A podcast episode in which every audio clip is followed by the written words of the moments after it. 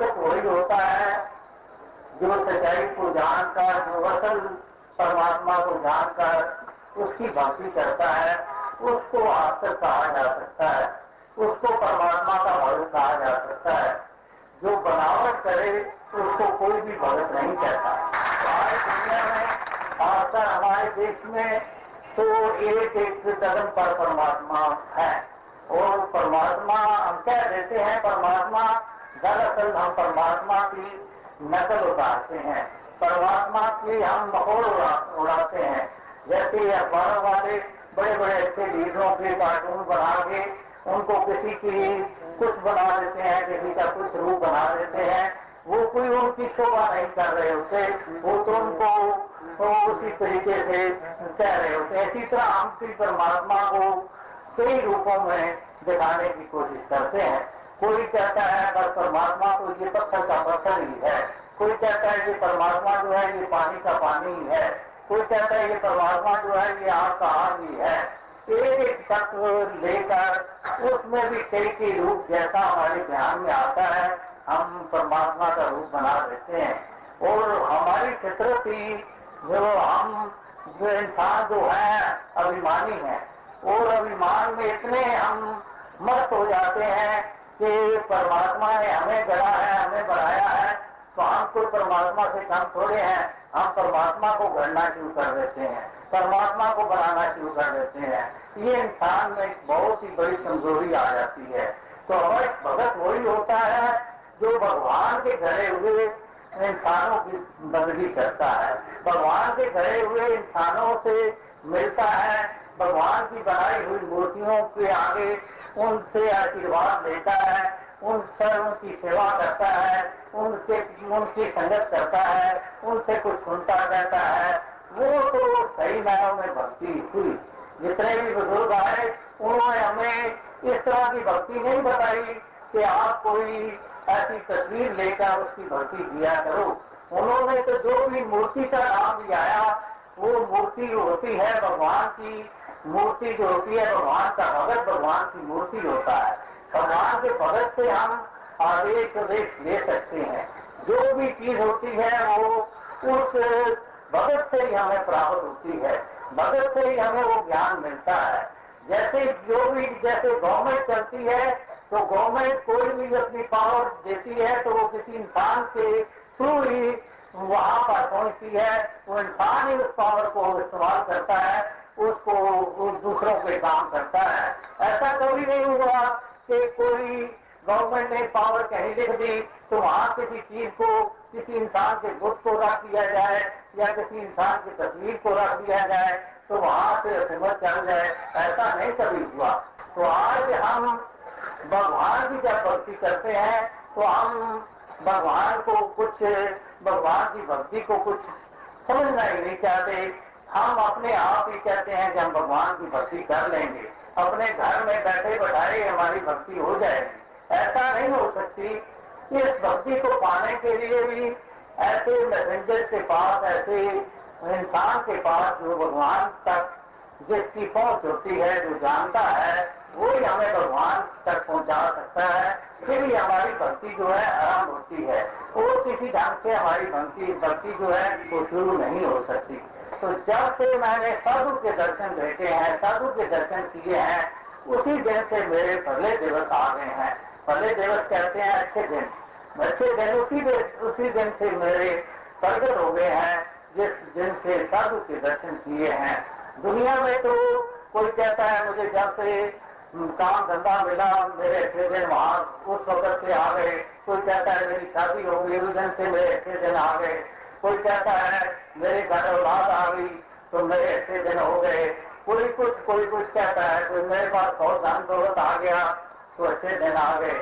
लेकिन भगत इन बातों को नहीं मानते, क्योंकि इन चीज़ों से अच्छे दिन जो है, वो रहते नहीं। जो आते ज़रूर है अच्छे दिन, वो कायम नहीं रहते। आखिर उन अच्छे दिनों को जाना होता है।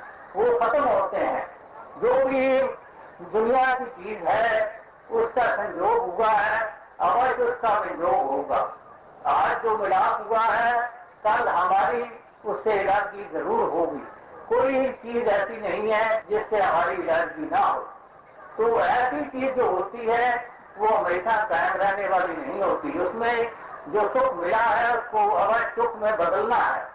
और ऐसी चीज़ों में भगत जो लोग होते हैं, वो पक्का नहीं मानते। पक्का उसी को मानते हैं जो संजोग होके फिर संजोग ही रहे, फिर कभी बिछड़ेगा, फिर कभी खत्म ना हो, वो संजोग जो होता है, वो हरि का संजोग होता है, वो परमात्मा का संजोग होता है। जो इस आत्मा का परमात्मा से मिलाप होता है, फिर उसका कभी भी विनियोग नहीं होता, फिर कभी बिछड़ता नहीं है। ये शरीर के साथ भी कायम रहता है, शरीर खत्म होने के बाद भी ये कायम रहता है। ये संजोग पक्का संजोग है। मेरे मन में महान आनंद आ चुका है। मैं सदा कीर्तन गा रहा हूँ, कीर्ति कर रहा हूँ जज गा रहा हूँ। महाआनंद उसको कहते हैं, जो आनंद आकर फिर कहीं जाए ना। दुनिया में जो आनंद मिलते हैं, एक मिनट में हम कहते हैं, कह देते हैं अपनी जबान से हम आनंद हो गए। दूसरे में भी कह देते हैं, हम तो बड़े दुखी हैं, हम तो बड़े तकलीफ़ हैं। खाना ही खाते हैं। तो कोई पूछता है कभी और कुछ खाना खाएँगे? हम कह देते हैं आनंद हो गए हैं। लेकिन दो चार घंटे के बाद वो पता नहीं आनंद हमारा कहा जाता है, फिर हम रोटी के गिरद हो जाते हैं। फिर कहते हैं, बड़ी भूख लगी है, बहुत हम परेशान हो रहे हैं। किसी को दस बीस हज़ार रुपया मिल जाता है? उस दिन उससे पूछा जाए तो कहता, बस भी आनंद ही हो गया। बहुत ही बख्शिश हो गई, बहुत रहमत हो गई। लेकिन वो चार दिन बाद पूछते हैं वो कहता है क्या हुआ? कुछ भी नहीं हुआ। अभी तो इतना देना है, इतना देना है। कुछ बना ही नहीं। इसमें तो एक कार भी नहीं आई। तो ये क्या बना? कुछ भी नहीं बना। तो वो आनंद जो हमारे संसार के हैं, वो एक मिनट में खत्म होने वाले हैं। तो महान महाआनंद हमें चाहिए। महान महाआनंद हमें संसार की चीज़ों से नहीं मिलता। अगर ये महान महाआनंद संसार की चीज़ों से मिल जाता, आज बड़े बड़े मुल्क अमेरिका जैसे मुल्क, आज इसी बात का वो ढंढोरा भेजते कि हमें महाआनंद मिल गया। हमें महाखुशी मिल गई। उनके पास कोई चीज़ों की कमी नहीं। एक एक पास इंसान के पास तीन तीन चार चार मकान है तीन तीन चार चार कारें हैं और सभी साधु सामान है। कोई ऐसे आराम के सामानों की कोई कमी नहीं। हर चीज़ों की बहुतात है। वो कहते हैं कि हम बड़े सुखी हैं। लेकिन कोई उधर कहता दिखाई नहीं दिया। कि कोई बता बता रहा हो, हम तो बड़े सुखी हैं, हम बहुत ही आराम से सोते हैं, ऐसा कोई इंसान नहीं मिला। जो भी मिला वो यही कहता मिला, हम बड़े दुखी हैं, हमें तो नींद भी नहीं आती। हम सुबह से बहुत तंग आ चुके हैं ज़िंदगी से तो ये क्यों आया आखिर क्योंकि वो छोटे आनंद की भाल करते हैं। छोटे आनंद से वो आनंद नहीं प्राप्त होता। महाआनंद मिलता है, महाआनंद के, की प्राप्ति से है। इस परम पिता परमात्मा के मिलाप से ही महाआनंद हमें प्राप्त हो सकता है। जो इस महाआनंद से मिलता है, उसी को महाआनंद प्राप्त होता है। तो इस हरि की जो कीर्ति करता है, उसी को ये महाआनंद मिलता है। और पुरुष विधाता पुरुष दाता कौन होता है? सतगुरु, जो हमें जोड़ने वाला है। तो ये महाआनंद गुरु की कृपा द्वारा ये हमें प्राप्त होता है। भक्तों का भक्ति यही होती है। तो जबान पर हर वक्त राम का नाम होता है, परमात्मा का ही गुण गाते हैं। ये नहीं है कि दुनिया से वो बाहर जाते हैं तो दुनिया के काम धंधे नहीं करते, बाल बच्चों में नहीं रहते बिज़नेस नहीं करते, और दुनिया से कहीं एकांत त्यागी हो जाते हैं, कहीं जंगलों में उनका वास्ता हो जाता है। ये बात नहीं होती। उनका जो असली लगाव हुआ है, असली प्यार है, वो परमात्मा से होता है। बाकी ये संसारक काम भी निभाते हैं। इनका लगाव होता है संसारक चीज़ों से, लेकिन इतना लगाव होता है, जितना कि एक कोई इंसान किसी शादी पर जाता है, बारात पर जाता है तो वहाँ वो मेहमान होता है। वहाँ उसको बड़ी खातर सवालियाँ होती है। उसको बड़े अच्छे पलंगों पर सोना, सोने को मिलते हैं, बड़े पकवान खाने को मिलते हैं। बड़ी अच्छी कराकरी की प्लेटें होती हैं, बड़ी ड्रिचियाँ होती हैं, बड़े गलीचे बिछे होते हैं, बड़े तरह तरह के लाइटें होती हैं, सब कुछ पंखे लगे होते हैं बेशुमार सामान उसके सामने होता है। उन सब चीज़ों का वो सुख लेता है, आनंद लेता है। लेकिन उसके अंदर वो लगाव नहीं होता उन चीज़ों का। वो बड़े आराम से उसका सुख भोगता है, लेकिन कभी उसको ये चिंता नहीं हुई, कोई बल्ब टूट जाता है कुर्सी गिर जाती है, कहीं पंखा बंद हो जाता है, या कोई गिलास टूट जाता है तो उसके मन में ठेस नहीं लगती। उसको कोई परेशानी नहीं आती। वो कभी घबराता नहीं, कभी उसको दुख नहीं होता। क्यों नहीं होता? क्योंकि उसने केवल ये समझ रखा है कि ये मेरे आराम की सिर्फ़ चीज़ें हैं ये मेरी नहीं है मेरे जब मेरी नहीं है तो कोई दुख उत्पन्न ही नहीं होता जब वही इंसान घर पर पहुँचता है तो घर पर उसको एक गिलास कोई कांच का ही टेबल से गिरता है, टूट जाता है इतना दुखी होता है, इतना परेशान होता है, अपने बच्चे को चपेट मारता है, उसको गाली निकालता है, बहुत दुख महसूस करता है। कारण क्या है? कारण एक ही है, उधर मेरी की बात उसके साथ जुड़ गई। उसने मेरा गला समझ लिया। अपना समझ लिया दुखी होने लग पड़ा। जहाँ उसको बहुत उन चीज़ों से सुख भी मिला, लेकिन अपना नहीं समझा, कोई दुख उसके सामने नहीं आया। ये भगत जो होते हैं, ये दादार के भगत कहलाते हैं, ये चीज़ों के भगत नहीं होते। तो ये इसीलिए इनका जीवन महान बन जाता है।